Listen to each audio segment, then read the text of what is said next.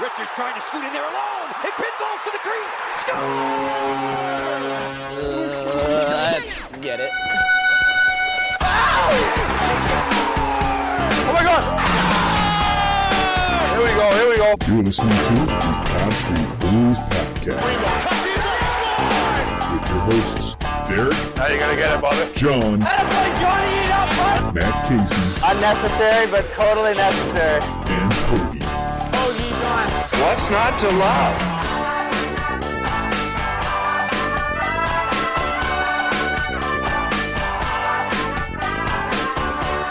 What's happening, everybody? Welcome to another episode of the Pod Street Bullies. My name is Derek. I got a friend named Derek Bond. He used to steal Gable and Rob. He thought he was the. Oh, What is happening? what's up, buddy? He's in the jailhouse now. I'm John. How's it going, everybody? I'm definitely not in jail. I wouldn't be able to do this if I No, was. You look like you should be in jail. No one in jail looks this good. Let's be honest. I don't know. Looks like you've been sleeping in a trunk for four weeks. I might have been. We'll have to Anyway. talk to my wife Hi. about why she kicked me out of the I'm house John. first off. But uh, yes, John is here. Derek is here. We also are joined by Hoagie. What's up, man? What's going on? It seems like this uh, this episode is going way off the charts already. Thanks, John. You're welcome. This is what John's good for. This is why we keep him around. Uh, Right. This is why I'm here to reel things back in. So uh, Wild card. Matt Casey is also Miles. joining us as well. What's up, everybody? Missed you all last week. Yes, Matt pulled a John last week, so uh, he's back. That's good, and hopefully he doesn't miss too many episodes, or we're gonna have to cut him loose.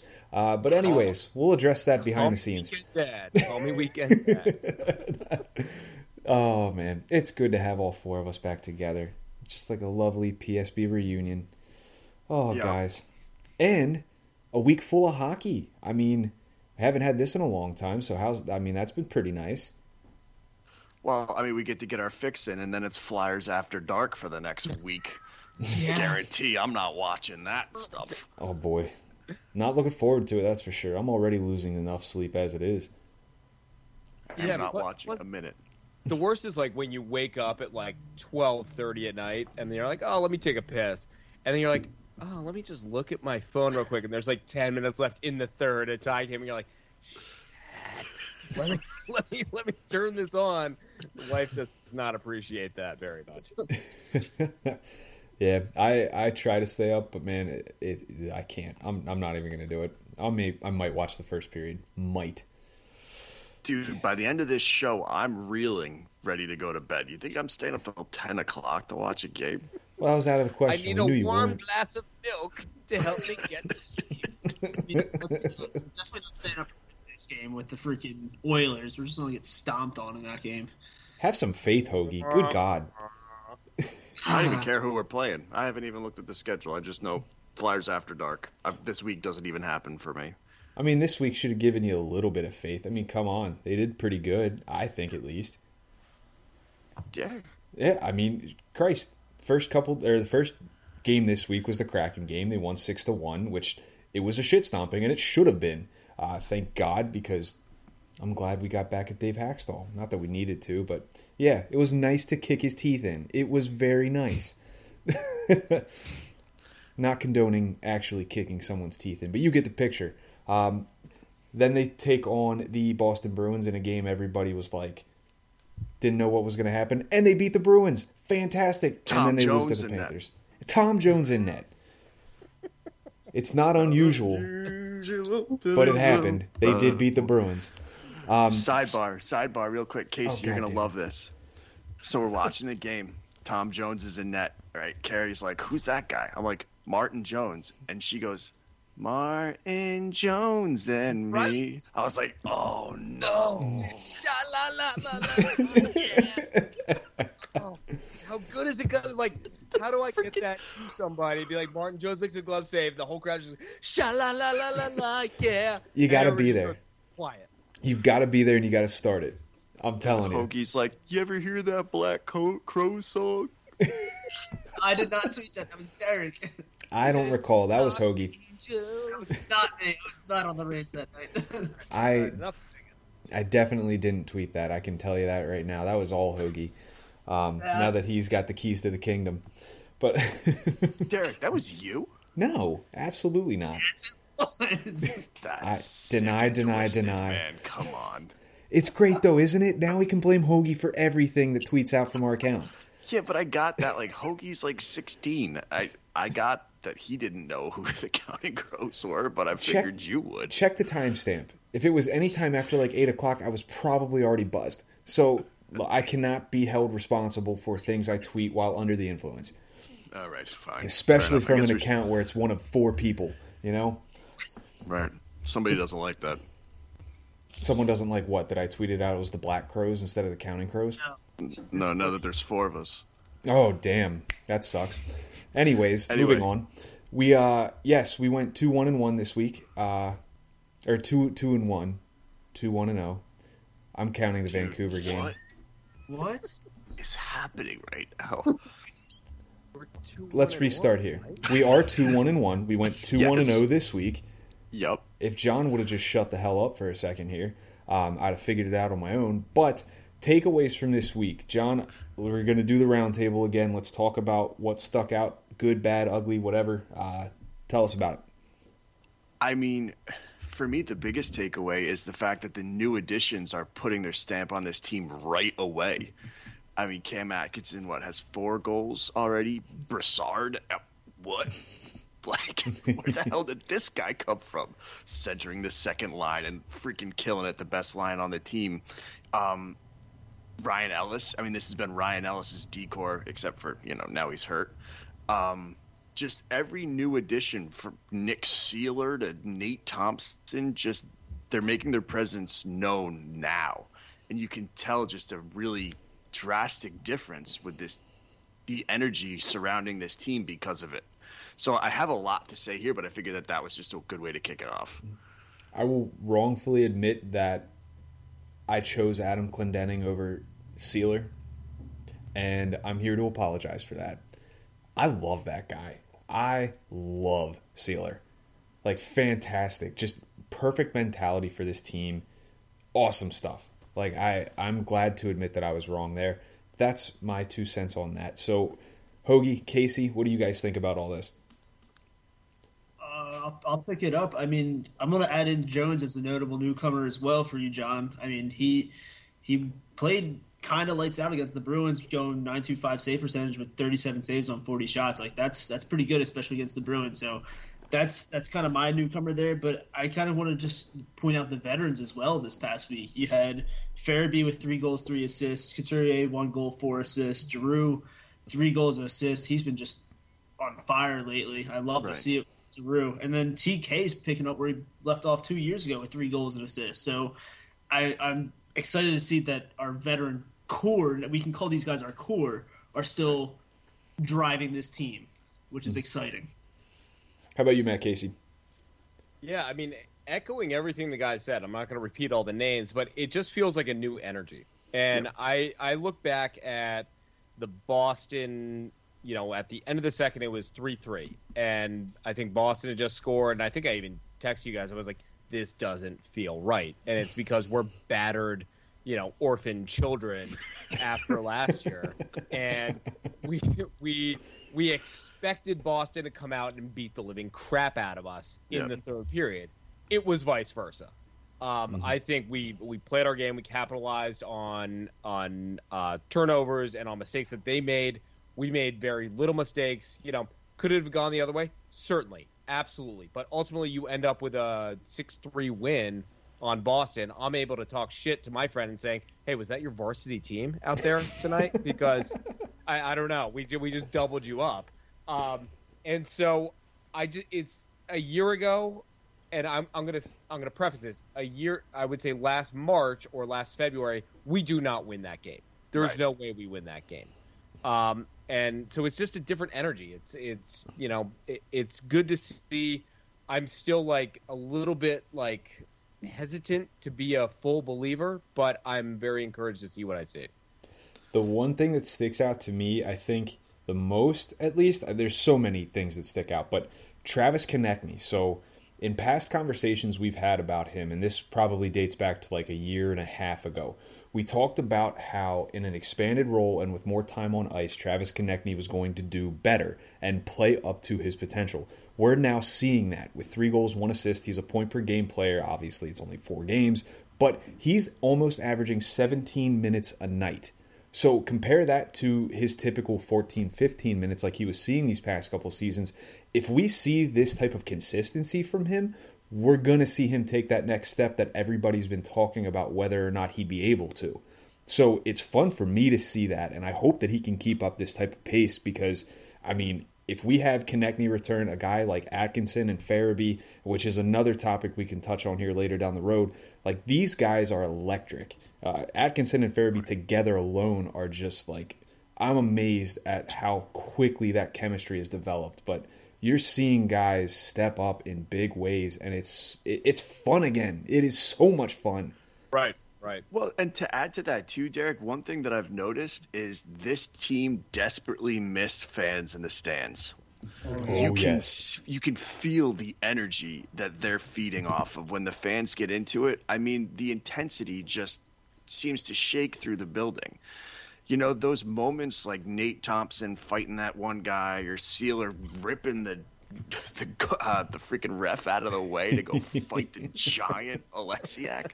Oh. Like I almost can't visualize that happening with the Flyers with nobody in the building. It's almost just like they need one another, and the team just seems like a completely different group. Like I think Hoagie, you were saying it. You know, shout out to the veterans.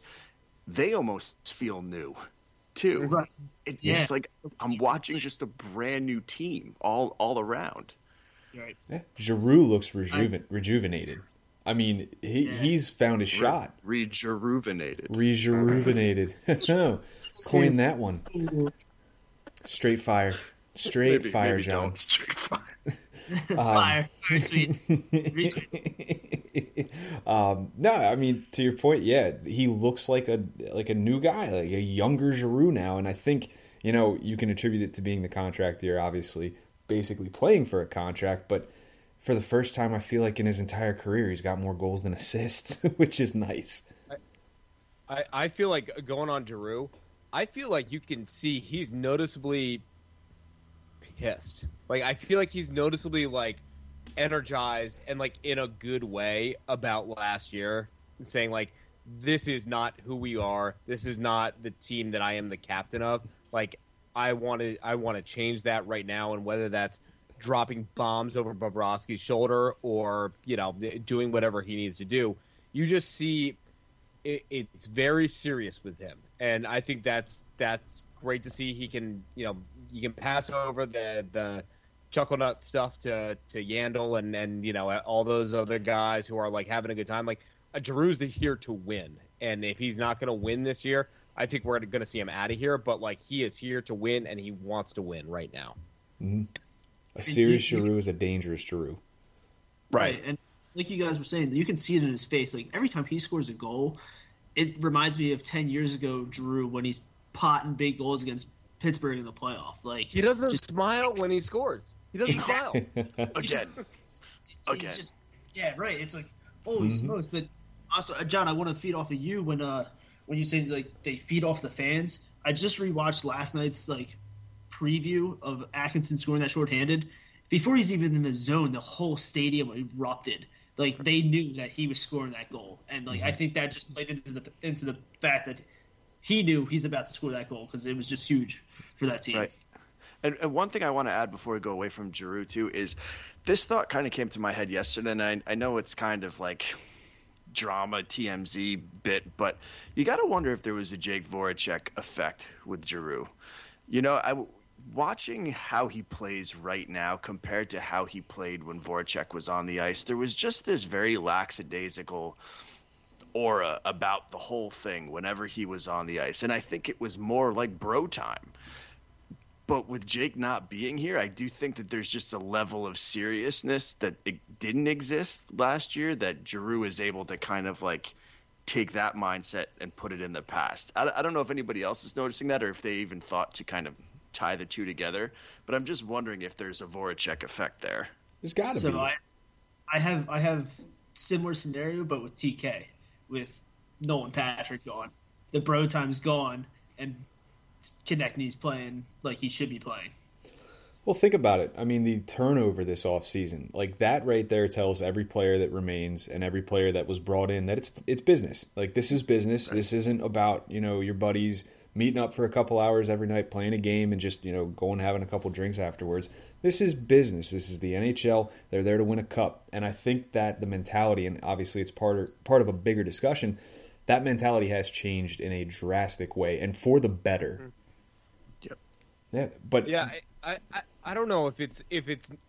I'm sure that the uh, the Patrick and the Voracek factor could be in there, but I think it's just an overall uh, attitude overhaul that Chuck had in mind, and sure. he kept the players that he thought fit the mold, and he got rid of the ones who didn't. And right. I, you know, I think the ones you mentioned certainly fall in that, but um, I think it goes even beyond just those two players. I think it was an overall team mentality. Yeah. Right. Yeah, I guess I just wonder how much they played a role into that mentality. Sure. You know what I mean? Sure. Of course. No, fair question. I think uh, I want to touch on Hoagie's point here. He was talking about Atkinson, Atkinson's shorthanded goal. And I want to touch on kind of a larger thing. So I kind of foreshadowed it earlier with the Atkinson, Farabee, Brassard line. We're seeing the type of chemistry between Joel Farabee and Cam Atkinson that you see out of guys who have been playing together for years. Um, the way Atkinson could gather that puck after Farabee tied up the stick of that defender, and then Atkinson just shot out of a cannon right away on the shorthanded goal. I mean, these guys all together are fantastic. Like I, I'm just in awe of the fact that they clicked so quickly. And I mean, is this something? Do you guys? Uh, I'll start with you, Matt Casey. Like, do you think this is something that they're going to be able to sustain the entirety of the season? Yeah, I, I think so. Um, I you know, I've heard that AV likes to put his lines together with two players in mind, whether that's two wingers or a winger and a center, whatever it is, and then try to find a third player to match those two players. I think Atkinson and Farabee are certainly like two players that are complementing and playing very well together. I don't want to discount Brassard's contribution to all of this because I think that's a really pleasant surprise for a sub million dollar contract that we're getting. And it's like, good for you, man. Like, way to grab the bull by the horns and take the opportunity back when you have it. With that said, do I see that line as a whole going through a full 82? Probably not. I think we're probably going to end up seeing some kind of variation in there. But it's good to see, you know, the first, what, four games to see chemistry like that develop so quickly when I feel like my biggest concern going into this, what number one was goaltending, but number two was how are we going to get scoring? And that team, and whether we want to all call it the Fab line and be like me me me Fab line, great, but like you know the the Fab line of being very opportunistic and and answering the bell and getting some goals. That's great to see. I'm not going to complain about that. We'll see what happens down the road. Mm-hmm. And one quick thing to add too, I think it's like eight players have are going at a point per game or better pace right now. Mm-hmm. Yep. Which is pretty amazing. Yeah. Pretty, pretty good. And then can I add to about the line really quick? While You're I'm, done I've adding taken, right now. Well, I've, well, I've stolen the, the sound time or air time, whatever they call this. Um, what I find is that like a good line, it's there's some saying right, the sum of its parts or the whole thing is as good as the sum of its parts or something full yeah, of you, philosophical. nailed it. Yeah, that was yeah, it. Great, great Right. one. That was a good one. but what you're looking at, I think, is two players in Atkinson and Farabee that are making Brassard better. Like they're making this guy look like a second line center when he's clearly not. Mm-hmm. You know, and you know to see whether or not they stay together, I would love for them to keep clicking to the point where when Hayes comes back, you don't have to throw him into that second line center role. Like give him a few games at that three C with a little bit less playing time, mm-hmm. because you trust Brassard there. But where does Morgan Frost fit? Ah, where does he fit? Oh, I'll tell you where he fits. With the Phantoms. Anyways, Hoagie, your take on all of this here with the Atkinson and Farabee chemistry. Oh, I mean Atkinson and Farabee, they've just been exciting night in and night out. I even last night, like during the, like the last couple minutes when they're trying to trying to strew together a goal or something that they're just making passes that I couldn't even imagine they they could make. They're just like throwing it behind their back and someone's grabbing it. It's insane. Um, so I, it's really exciting to have a second line that is producing the way they are because for so long we haven't had something like this. And mm-hmm. like our second line's more been like a defensive type of aspect, and this line is like they're out there to score goals, and it's it's awesome to see. Yeah, for sure. People wait a lifetime for a moment like this. Waited a lifetime for you to stop singing during these shows, and look at where it's gotten us. Um, anyways, so the Boston game, I want to touch on that specifically because it kind of has to do with a greater thing with goaltending. We all were worried about Martin Jones because of what we saw in the preseason, what we saw even before he joined this team. I just, thought- I mean, are we past the point of worrying, or is this just kind of a blip on the radar? No, no, don't get, don't just all of a sudden stop worrying. I mean, it was nice that he had one good game. Um, he played like a serviceable backup, which is a mm-hmm. great thing to see. But it's one game. I mm-hmm. mean, he if he has the next game he plays is a clunker, I'm going to completely forget about the game that he had against Boston. So I would still be apprehensive, but it was a nice first sign for sure. Mm-hmm. Hoagie, what do you think? I mean, it's the same thing that we said about Hart in the, in the first game against Vancouver. It was his first game. Like, Right. it, it's similar scenarios. We were up, we were leading the game, and they came back and tied it, or whatever, what have you. But I mean, sim, same scenario. One game. Let's see what happens. I think we'll probably see him start on probably Thursday because I think I we won't see it. will. It won't exist. The NHL will see Martin Jones probably start Thursday because I would I can't imagine us throwing Martin Jones to the freaking Oilers with McDavid and uh, Draisaitl. So, Oh, why not? oh boy, what do you think, Matt Casey? Yeah, I mean, he made the saves that he needed to make against Boston, and let you know, Boston, in my opinion, is not a four deep team, four line deep team, but they are a arguably one of the best lines in the NHL. You know, deep team, and you know, a, a very good second line, and there were a couple couple saves he made in there, especially early, where you're like, man, like that, you know, that's that's some solid stuff there. So. I don't need Martin Jones to be spectacular. I need Right. him to be to make the saves he needs to make. Um, and it, he did that uh, in Boston. But as you guys said, it, it's a small sample size. He's going to get one of the two starts. It's what's what Edmonton then Calgary or Edmonton Vancouver. I don't know. Vancouver. If you, if you waterboarded me, I couldn't pick out Edmonton on a friggin' map. So you know, whatever. um, so I, I, you know, he's going to get one of those starts. We'll see what happens. But I mean, again, I'm encouraged. It's just a small sample size. Sure. Right, and and again too, the team is playing better in front of Right. the goalies. You know, like that's something we didn't see last year. team team defense and like you know not only the defenders but you see it. There was a play and i can't remember what it must have been the boston game where jvr got knocked down and he actually busted his ass to get back and back check. And it's like something like that from a veteran like that you know showing that what happens when you go back and back check i think that's the mentality that this team is taking. Um and you know it, it again it's encouraging to see there Now we flip over to Carter Hart. Uh, we saw him make two starts this past week, and he did pretty well. The game against Seattle, he played really well. Game against the Panthers, I thought at least he started strong. I think he looked great, comfortable in the net. Um, that one goal, I think it was Huberdeau on the shorthanded goal. It's just that that that crappy bounce where he made the fantastic initial stop. Um, he just ended up in the back of the net. But overall, your guys' assessment of Carter Hart's performance so far this season, John, what do you think? Yeah, I mean it's it's been solid enough. You know, I mean, I think that obviously that game against the Kraken, that remarkable save completely changes the swing of the game, and all of a sudden we're dropping a six bomb, you know, on the Kraken.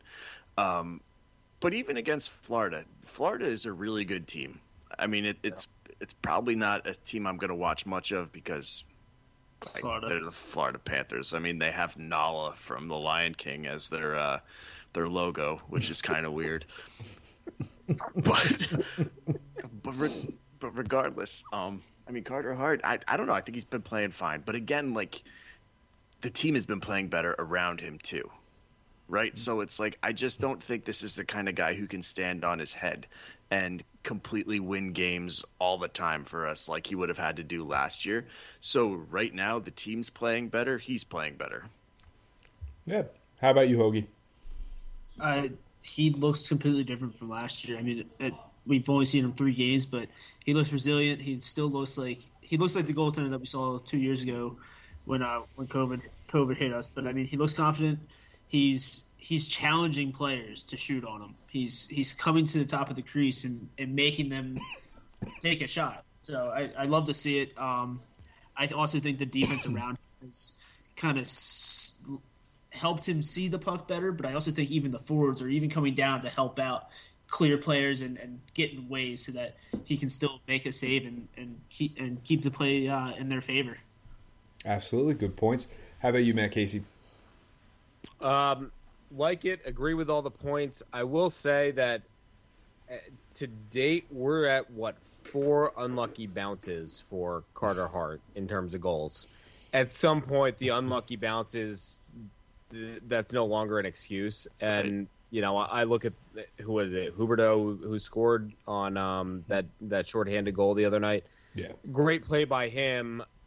Could Carter have done something different? Probably not. But like that's an unlucky bounce. I look at a couple of the ones that happened in, uh, was it Vancouver? I guess or yeah, Vancouver. Yeah, and like yeah. yeah, th those those were unlucky. But like, it's much better. I, I'm I'm not nearly as concerned as I was even a month ago about the goaltending. Um, and so uh, again, encouraged by it, but I want to see those quote unquote unlucky bounces start becoming once every four games versus three times in four games. Sure. All good points. Can I tell you a quick Panthers story really fast, which I, I thought was pretty funny? Go. Good. So I was going to do it anyway, but No. my, my four-year-old Reagan, she goes through these phases, and, and this new phase seems to be like her obsession with sports. And she really has like a photographic memory. Like when she sees a team or a player, she remembers it. So like one four Sean Couturier, seven nine Carter Hart. Um, I can't remember what she called Travis Konecny. It was Garvis Konecny. One one was Garvis Konecny. but it's the same thing with teams. So we were watching the Eagles a few weeks ago. They were playing the Panthers. She wanted to know the name of that team. Tell you know, tell her. So every time she sees it on ESPN, she oh the Panthers. Same thing with the Falcons, right? So last night we're watching the Flyer game, and she goes, "Who are th- who are they playing, Daddy?" And I said, "Oh, they're playing the Panthers." And she looked at me like somebody just told her that Santa Claus is not real. She was like, "Daddy, Daddy, the Panthers, they're a football team." Oh, I You're a know. model, idiot. I'm like, I'm like, I, I- I know, Ray.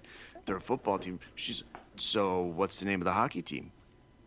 The Panthers. They're the Florida Panthers. No, no, they're not. no, they're not. She was so upset Oh. at this idea that there could be another Panthers out there. You know, she was just like the world has lied to her. Like, is there more than one Flyers too? Oh. Wait it was. It, What is it? University of Dayton? Is that Yeah. the Flyers? yeah, something like that. Oh, Like you type in the Flyers to Bleacher Report and the Dayton Flyers show up. It's like shut the. F- Come on, you know that I'm not searching this. Sorry. oh Lord. Man, there's Slaps. one. Wait till she finds out about the Kings and the Cardinals and you know all those other ones. Right. But, but Right. So uh, there, there's one player in particular I wanted to get your guys' thoughts on his performance so far this season, and it's Travis Sanheim. Uh, big topic of discussion. Uh, good, not really. Uh, bad, mostly. So, uh, John, your assessment on the play of Travis Sanheim so far this season? Um. I'm trying to not be incredibly negative about this, but I don't really have much positive to say. I, you know, I feel like the most I can't remember if it was on this show or if I heard it on High and Wide, but it's like the most positive thing you hear about Travis Sanheim is when nobody's saying his name. right. It's like if nobody's saying his name, he's having an okay game. and, and to me, that's not a good sign. Uh, I'm I'm really perplexed about the amount of money that he got over the offseason. What is this organization seeing that we're not? Um, I don't know. I'm not impressed. He just doesn't. Of all the people returning, minus somebody else, I think we're going to talk about later. He's one that just doesn't seem to have gotten it together to the point that I thought he would have over the offseason when you look at how much everybody else has changed. Um, yes, somebody else take it. Hoagie, go ahead. I mean, we, we talked about Sanheim going into the offseason after after last. I mean, we were kind of hoping they would keep him on a short leash, and that, that's not the case. He's he's just kind of let go, and it's it's it's hurting us in the long run. I'm, I'm not a fan, and uh, I think they need to have they need to sit them down and go. You need to simplify your game, and we're putting you on a really really tight short leash until you figure it out because it's just not helping the, the defensive end whatsoever. All right, Matt Casey. I, I also think it's a little bit of the product of the environment um, and very specifically his partner. I'm a big Ristolainen fan. I know he missed the first couple games and missed some some preseason.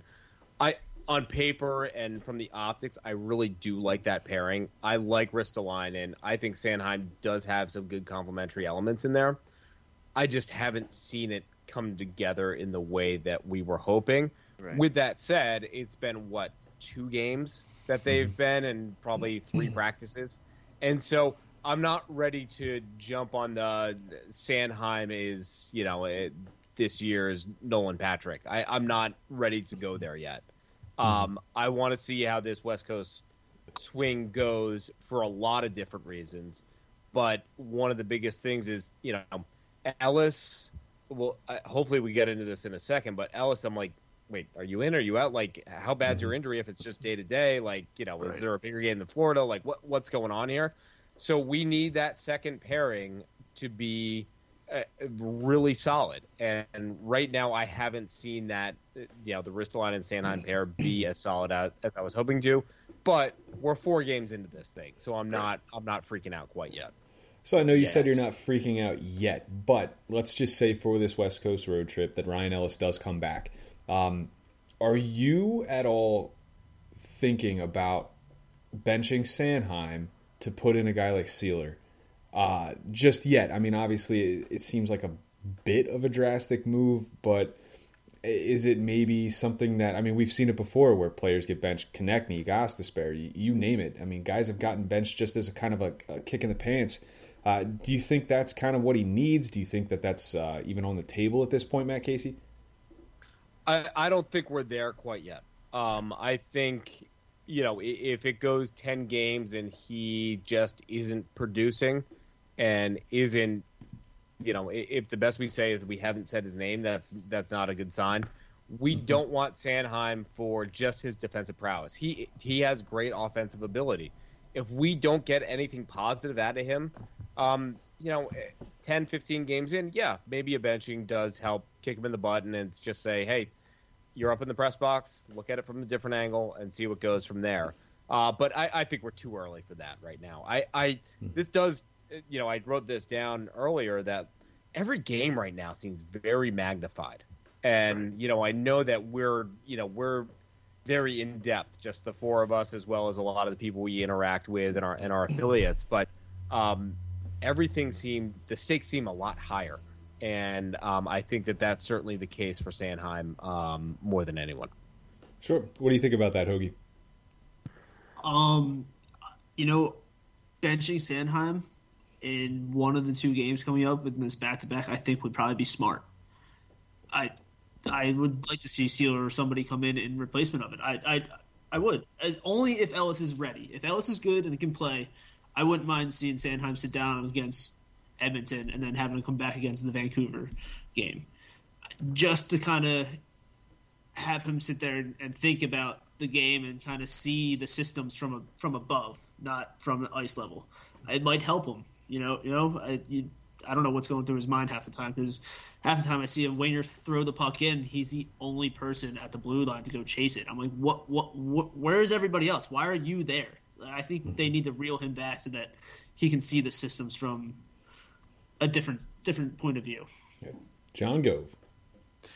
Yeah, I mean, I, I'm kind of with Casey. I, I think it's too early to be benching him. I mean, maybe see if you can limit his ice time before you bench him. I, you know, I, I think one of the things with Sanheim and kind of my worry with a lot of young players when they come up is are they put in a role that they're just not built for, right? Mm-hmm. It, is this guy a, put into a top four defensive role when he just isn't a top four defenseman?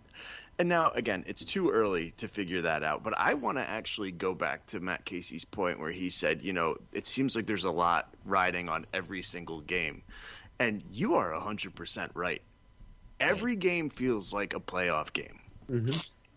It's like with every loss, in our minds, we're thinking, oh, God, what if this doesn't work out? Like we're just we are just picturing the sky falling that this doesn't work out and then where do we go? Because chuck fletcher just gave this thing a complete facelift. And if this doesn't work where do we go from here? Is it another four? Are we all dead before the next time we get a stanley cup? You know? So i agree with you matt where it's like imagine what these players must be feeling. And it's like for me for most of the players I, I sense that feeling. Like we need to go out there and prove something different. I just don't get that from Sanheim. I Hmm. just get this kind of coast it, you know, try to not be noticed. If I have an opportunity to do something great, maybe I'll take it as long as, you know, the risk to reward thing, you know, measures out okay. I just don't I don't know. What is that? A risk analysis? Is Sure, that we'll what call it that. called? A SWOT analysis? Are you going to SWOT analysis? Uh, SWOT analysis? SWOT analysis. I don't know. I don't know. Uh, Maybe I just need a completion call over here.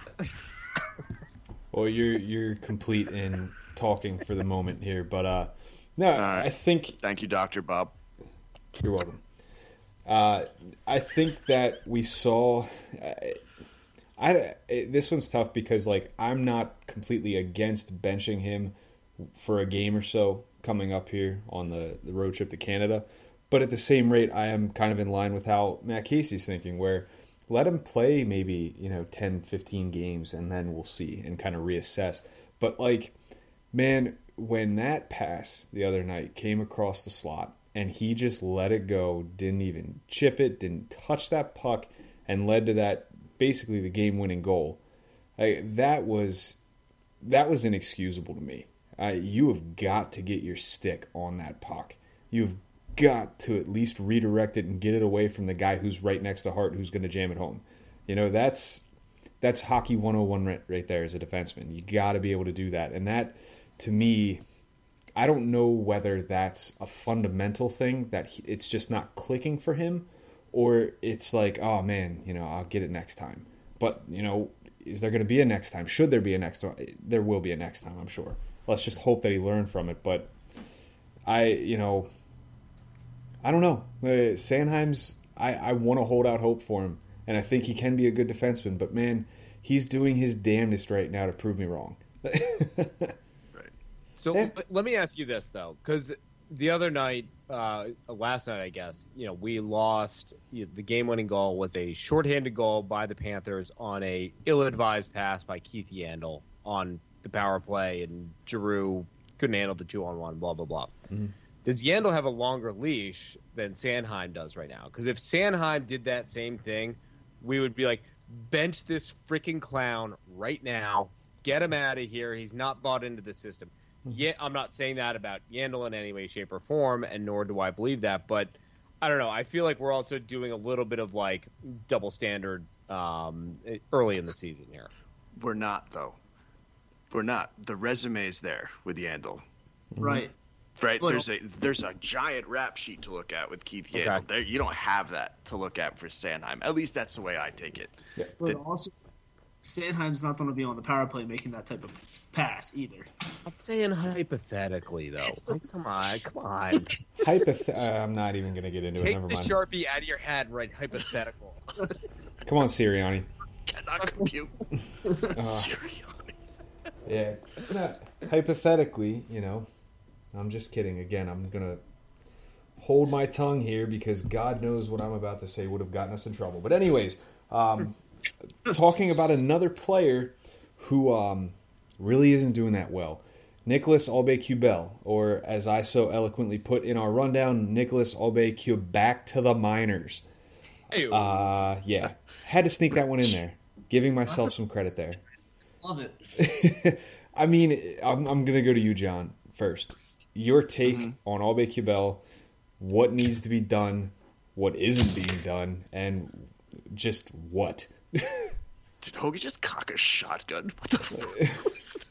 and then it didn't work. What was that? It's called a decapitator to pop open freaking bottle caps and it doesn't work anymore. I get it's uh, Um, More importantly, did John just drop a second F bomb? I think I might have. I was just a little. I was really thrown off there. I'm losing Sorry. ink in my pen from writing down all the moments I've got to bleep out. Good God. I mean, that one was kind of whispered. It was. But, I mean, Lord knows, whoever's listening right now has this blared on their car radio, and if their kid hears this, we're done. Right. I'm gonna get fired. Anyway, um, to me, Aube-Kubel is a completely different beast in Sanheim because this guy is nothing but a liability on the ice right now. He provides no positive. I mean, the the dumb penalties this guy makes, just stupid plays on the ice. To me, just do send him down. And I mean, then the question is, who do you put on? You know, replace him with anybody. Like, I, I really feel like at this point, you're not losing anything by taking this guy out of the lineup. If he's not performing and he all he is is a liability, send him down. You've got options at this point, too. Uh, just sitting up in the press box. Pat MacEwen, Right. or Pat Pat Brown and Zach MacEwen. Zach MacEwen's already in the lineup, but other guys in the minors too. Wade Allison, Hoagie. What do you think on this uh, Kubel Allison. situation? Allison- Well, when he gets healthy, when he Wade gets healthy, Allison's, like losing a leg. when he gets healthy, uh, Pirate Wade. Arr. are you going to let Hoagie talk, or do I need to keep going on here? Probably not. Didn't You- think you- so. Hardy har har. Go ahead, Hoagie, Hoagie. So, yeah, th- Knack just looks like a chicken with its head cut off out there on the ice. It's it's bad. I, the the NHL fined him the max amount of money for that knee last night. They should have fined him like four games so that we didn't have to see him on the ice for the next four games because it's just brutal seeing him skate out there. It he tries to do something productive offensively, and it turns around and it's biting in- us in the butt on on the other end. So I, I think he's got to go, and whoever whoever is a warm body to replace him on the fourth line, I'm I'm okay with at this point. Right. Mm-hmm. he's averaging the second least amount of time on ice anyway. I mean, Christ, what are we missing there? Uh, Matt Casey, what are your thoughts? What is it? What is it? If you can, if you He's have averaging like a second under 10 minutes. And then Zach MacEwen's at 834, but Zach MacEwen's played two games. Yeah. Okay. Yeah, I, I think it's pretty clear that management and coaching sees the same concern that all of us see if they're picking up MacEwen and Brown off Right. Off of waivers. And I, I don't know the two of them from you know anyone else. MacEwen seems to have an amazing mustache, which I care for, and you know it, Zach, Zach and Brown, Patrick Brown is that his name? Pat Brown, yeah. Um, Chris Brown. yeah, Chris this poor Brown. guy is going into quarantine, and then can't travel with the team because he's, you know, they're going to Canada and it's a 14 day versus a 10 day. Like that poor guy, you know, must be chomping at the bit at this point to to get on the ice. And then we have who's, who's the other guy? Uh, Max Max Willman. Willman's was there. it- was that I think, And so, like, did he get sent back down yet? options. He did. He He, did, got yeah. sent back down, but like you know, he he played. I I think he played okay for the game or two that he was up, and so I think there's options there. I think the fourth line last night had some really really good moments. Mhm. Like they they got the penalty that led to the Giroux goal. They were actually in the zone. They were they were forechecking. They were doing a good job. I'm just not convinced that the liability that uh, NAK brings uh, is worth like we can get it from somebody else without the liability is what I'm getting at. At this point, honestly, and I know eh, different positions here, but like I'd take Connor Bunnaman on the wing. Like Connor Bunnaman is basically as safe as they come. He's not flashy. He's not going to get you these big goals. He's not even. He's just there, but he's not as much of a liability as Aube-Kubel. You know, and sure, Aube-Kubel's only got two minors so far on the season, but like there's more to come. There will be more to come. He's going to make boneheaded decisions. Those penalty minutes are going to start accumulating, and we're going to be left sitting here thinking, what in the world happened over the last two years? Because what we saw two years ago was an Aube-Kubel that we thought was going to be a serviceable, if not solid, fourth line guy, and now it's just complete liability. You know? I, I'll say though, like last night we had what seven penalties. Mm-hmm. Yeah. Yeah. Like that that can't happen. Like especially against a game a, a team like Florida who is, you know, playing really peak performance 4 games in or 5 games into the season. That that can't happen. And you know, he did not get all seven penalties. There were other people getting those penalties. So I just think in general the penalties and just the bonehead penalties, like the stupid stuff like look at the puck over the ice uh, over the glass in the defensive zone the bench minors like things like that like they Nate just gotta Thompson get taking off Hornqvist's head, which was absolutely worth it. Listen, for Thompson to do that, we didn't see that at all last year. So I'm happy someone's actually doing it. They're protecting their goaltender, which needs to happen. I'm fine with that penalty. Who cares at that point? And it's Hornqvist. I mean, hey, We still hate him. yeah, guy's just a dick. So, so be it. Um, any lasting thoughts then on uh, the play of this past week? Anything you guys want to bring up real quick before we move on? I'll, I'll say how how concerned are you guys about um jesus what the hell's his name alice I mean, I, I we're, we're four games into the season like we're, we're four games in he's taking maintenance days and missing games like i don't know how this guy is gonna last an 82 game season and god willing some some pen, uh, some uh, playoff time I, I mean, the idea of any injury, though, Casey, to me at this point, I feel like I have like a relative that I really love is about to die. Like that's the feeling that I get whenever I. I'm just like, oh no, please don't. Like, no, come on, we, there's so much promise here. you know, I just I- I want to go keep on play hearing, like, volleyball with you one more time. well on paper on paper we're so good it's like but it's on the ice like that's what freaking matters and like right now ellis now i'm like oh man did we just get swindled on that trade did myers did we No just way. get swindled because this guy's I mean, not dude, playing he could play 15 games and we probably still would have won that trade. Phil Myers is a healthy scratch. What? Yeah, Patrick has one goal in what five games, and freaking Pat, uh, Myers That's an is improvement for him. well that's 25% of his production right there So- He's got more goals than he's cracked smiles on the ice the entire time he's been in Vegas. He could smile when he scored. No, he never Did you will see ever that again. Picture? He seems like a didn't- terrible Like the boy date, who lost he? his smile, Just Nolan like, Patrick. Just like a guy we don't want to go out to dinner with. He doesn't date. He just sits in his apartment, just like on his phone, just like Mm-hmm. I don't.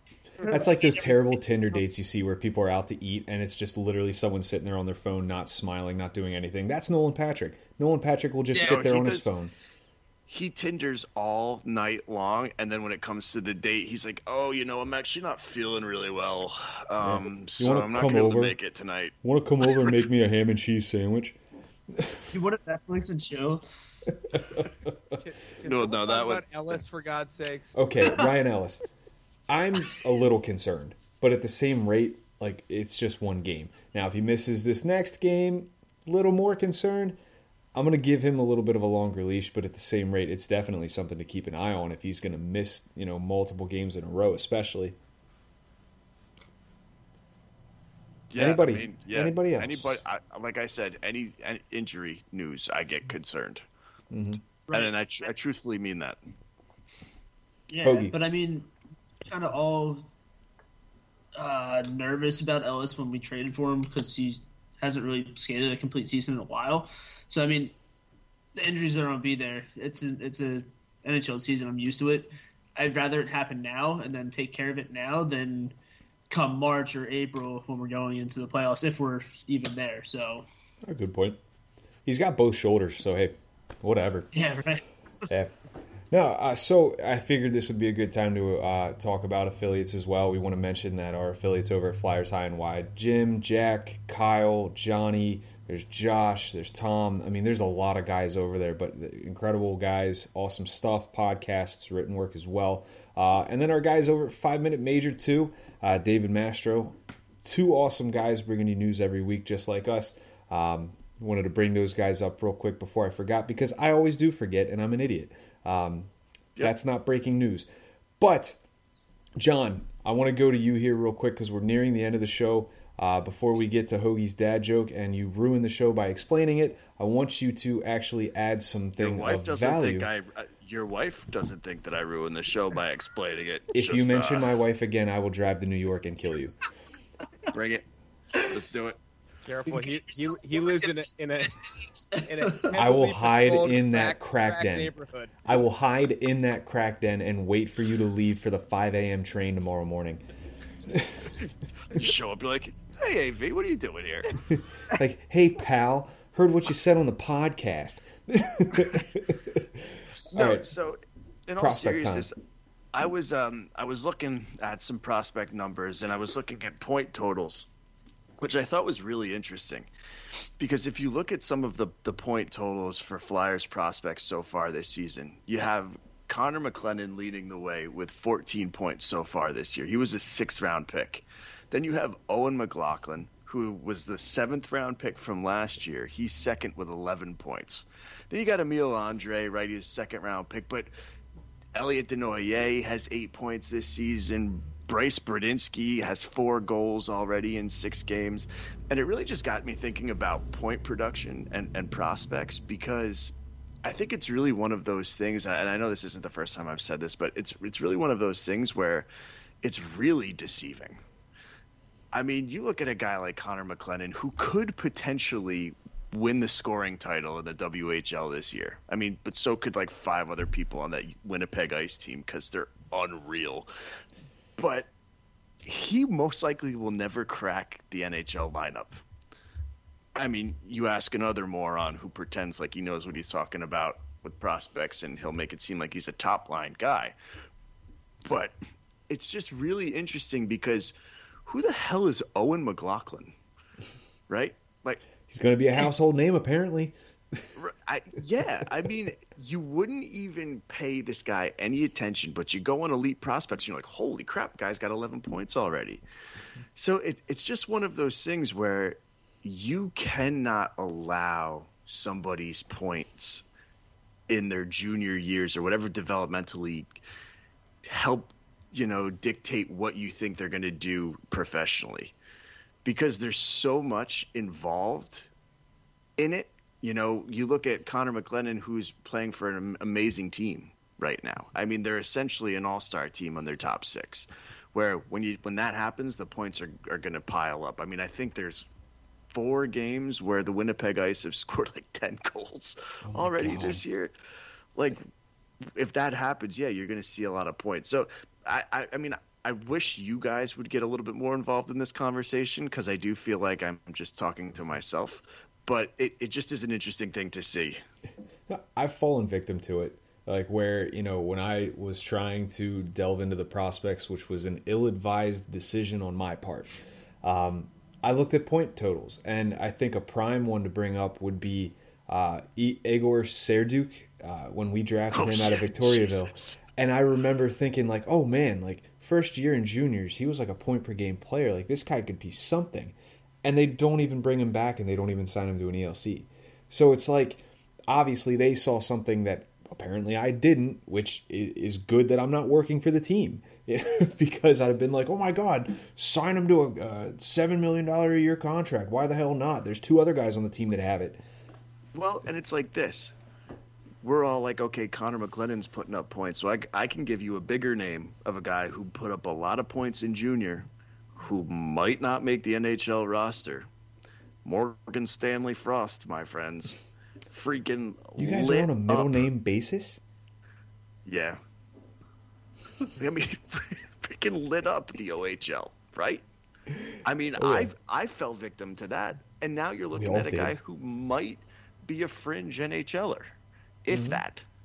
I, I think I think in that case, and and in a lot of these cases, it's like you look at the the point totals on there, and you're like, okay, we're just thinking of these guys as scoring or assist Right. guys in there. I look at somebody like Scott Laughton, and I don't have his numbers in front of me, but I think he he banged up the juniors pretty pretty Oh, well. yeah. Uh, like he he was a stud. Fantastic But- Oshawa. He is not a top six forward in the NHL. He found a different role for himself in the NHL, and I think that's like the X factor that you see in here is like there's only going to be so many guys who are complete studs who come out and actually like make an impact on the score sheet on a night in and night out basis. There might be many more guys who are out there grinding the hell away and Exactly. like having to take punches and like doing all that stuff. And so I think that's uh, you know a fair point by you that it's like you know you want to see just the flashy name and the headline in there, but going into the prospect pool, you got to look look a lot deeper. And there's the what else factor too, right? What else do they provide? Right. Because if it's just points, it's not going to work out. And Hoagie, Right. I know you're trying to say something, buddy. I I want to get on on my boy Lots. I mean, Casey, yeah, he he lit up in juniors. I fo- I followed Laughton because he was drafted when I graduated high school, and I, thought I was like, that's my guy, same age. I'm just gonna ride with him. My number's 21. He's 21. Let's go. Yeah, he lit it up in juniors. He and we all expected him to be like a top six type of guy for the Flyers. At that at that time when he was trying to make that transition, we were clogged up in the top six, top nine and we tried to get it to work, and it, it couldn't. So he had to reinvent his, game per the Flyers. The Flyers like, this isn't working. We got to reinvent it. Let's send it to Lehigh Valley, and that paid dividends for his game. That's why he's a night in, night out, top nine, bottom uh, six guy that is cranking it up every night. So I mean, when guys are lighting it up in the juniors and I'm seeing these points from whoever and wherever they're playing, I could care less. Because if their play isn't transitioning to the NHL, AHL, who cares? that's that's my thought on it. Well, we've seen it for so long. I mean, we've seen all these prospects that the Flyers have drafted. Doesn't matter what round, you know, and they're putting up these just gaudy point totals, and we're like, oh my god, ne- he's the next Claude Giroux. Oh my god, he's the next Sean Couturier. Like great two way game, yada yada yada. Doesn't matter. It's about how it translates. And I mean, honestly, and uh, you know, I hate the fact that I'm going to do this, but like that's why I trust John and his judgment on this type of stuff because he does follow this and he does, you know, do the research and I trust somebody like that to keep me informed as to whether Elliot Desnoyers is going to be the perennial all-star that everyone makes him out to be or if he's just going to be a serviceable bottom 6 guy. And, and the fact that he'll be that, I mm-hmm. mean, is something more than most players are going to get. Sure. Like when you watch Elliot Desnoyers play, right? He has those intangibles where you can go, all right, you know what? I can see this guy playing in the NHL, right? I can see what he's doing translating to the NHL. Can I see that goal that he just scored translating? Eh, probably not. But the other things he's doing, it works, right? And that's what you need to look for. And I'm a firm believer that teams don't really look at your production they look at what else you bring and go, maybe I can make a scorer out of this guy. You know, but that's not the be all end all for any scout or organization in my mind. Let, let me ask you this, John, since since you're since you're so knowledgeable and Derek has given you uh you know his I pumped his, tires enough. Come on. has has fluffed your nads enough here. But That's that's funny. Jesus Christ. um if more is Morgan Frost still the top call up that we have from a scoring forward standpoint? Now I'm not talking the Max Willmans and the and the fourth liner guys. Right. Is he still the guy? I feel like he has to be, um, but I do think that Tyson Foerster might not be far behind him, and I feel like Sam, Samu Tuomaala is not far behind him as well. I really I've been diving deep on Morgan Frost recently, and I went back and watched some of his old junior highlights and things like that. And you look at how this guy scored goals. It's mainly fast breaks or just crazy separation. Nobody is on him. Mm-hmm. He's got all the room in the world to let a shot off, right? When is that happening? Right. You know, when is that happening? Everybody can catch him. Right. Mm-hmm. So, you know, I, I do think for right now, Casey he is just because now no one else is kind of developed enough is kind of at that spot. But I do think he'll be surpassed. Mm-hmm. Wonderful. Got it. I, I like doing this because it does keep me informed because like Hoagie said, like I really just I don't follow prospects enough. And it's because I'm more focused on the Flyers. But at the same rate, it's nice to know what they have, you know, in the cupboard. Uh, thanks, Ron Hextall. But anyways, um, so uh, we're right Chuck Fletcher over. might be better at this, by the way, Uh, than Ron Hextall. Just saying. Just have I'm a sample. not gonna sample- argue. All right. Ah. anyway, Yes, so we're about an hour in, and Hoagie, you need to hit us with your dad joke before John goes ahead and ruins the episode by explaining that dad joke. Listen, when I when I saw the not so updated rundown, I got I kind of got a little sad that there wasn't going to be a dad joke. it's just like it was cut without you being told. We're just, Man, I was like, I was like, man, was our our conversation really that? Like That's change one thousand, no more dad jokes. All right. So, what does garlic do when it gets hot?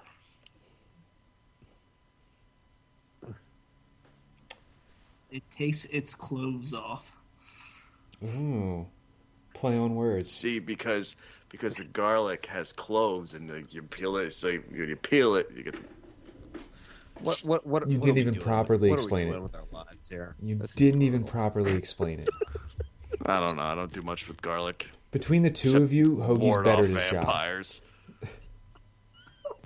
You should cook with it every now and then. It's delicious. Unless it's in the can, I, I don't really have to deal with it. Matt Casey, before you die of boredom, uh, let everybody know where they're going to be able to find you. Do you have an exhaust pipe I can suck on? Jesus Christ. Hey, the fact that I'm churning out that kind of emotion to you, Casey, makes me feel good inside. At least I'm bringing something to the table. Oh man, like just put me on, put me as an extra on Alec Baldwin's next set for God's shit. sake. Oh no! Too soon. It's 48 hours. Oh my goodness! Oh, it's not even cold yet. Uh, Like, Okay, we need to go at now. Hot Street Casey. Thank you. I'll be here next week, same time, same place. Maybe. we'll see. We might not be here. Hoagie, hurry! Pod Street Hoax. Uh, just find me and uh, jinxing everything for Flyers for the next uh, for foreseeable future. Thanks. Yeah, way to go. You suck. John, give your spiel quick. Hurry, God damn it. Yeah, no, yeah, yeah. You can find us on all those podcast things uh, for now. by by next by next week, you're just gonna find us on like podlistener.uk slash underground. We'll be back. Pod Monster. We're back on Pod Muncher, Muncher baby. won't even want us. Alec Baldwin owns Pod Muncher, so plot twist. Jesus Christ. I'm Pod Street Bob. John's Pod Street Gove. We're the Pod Street Bullies at Pod SD Bullies. And um, hopefully until next week, I'll leave you as I've always left you with a Let's Go Flyers. Bye now. See ya. Bang bang.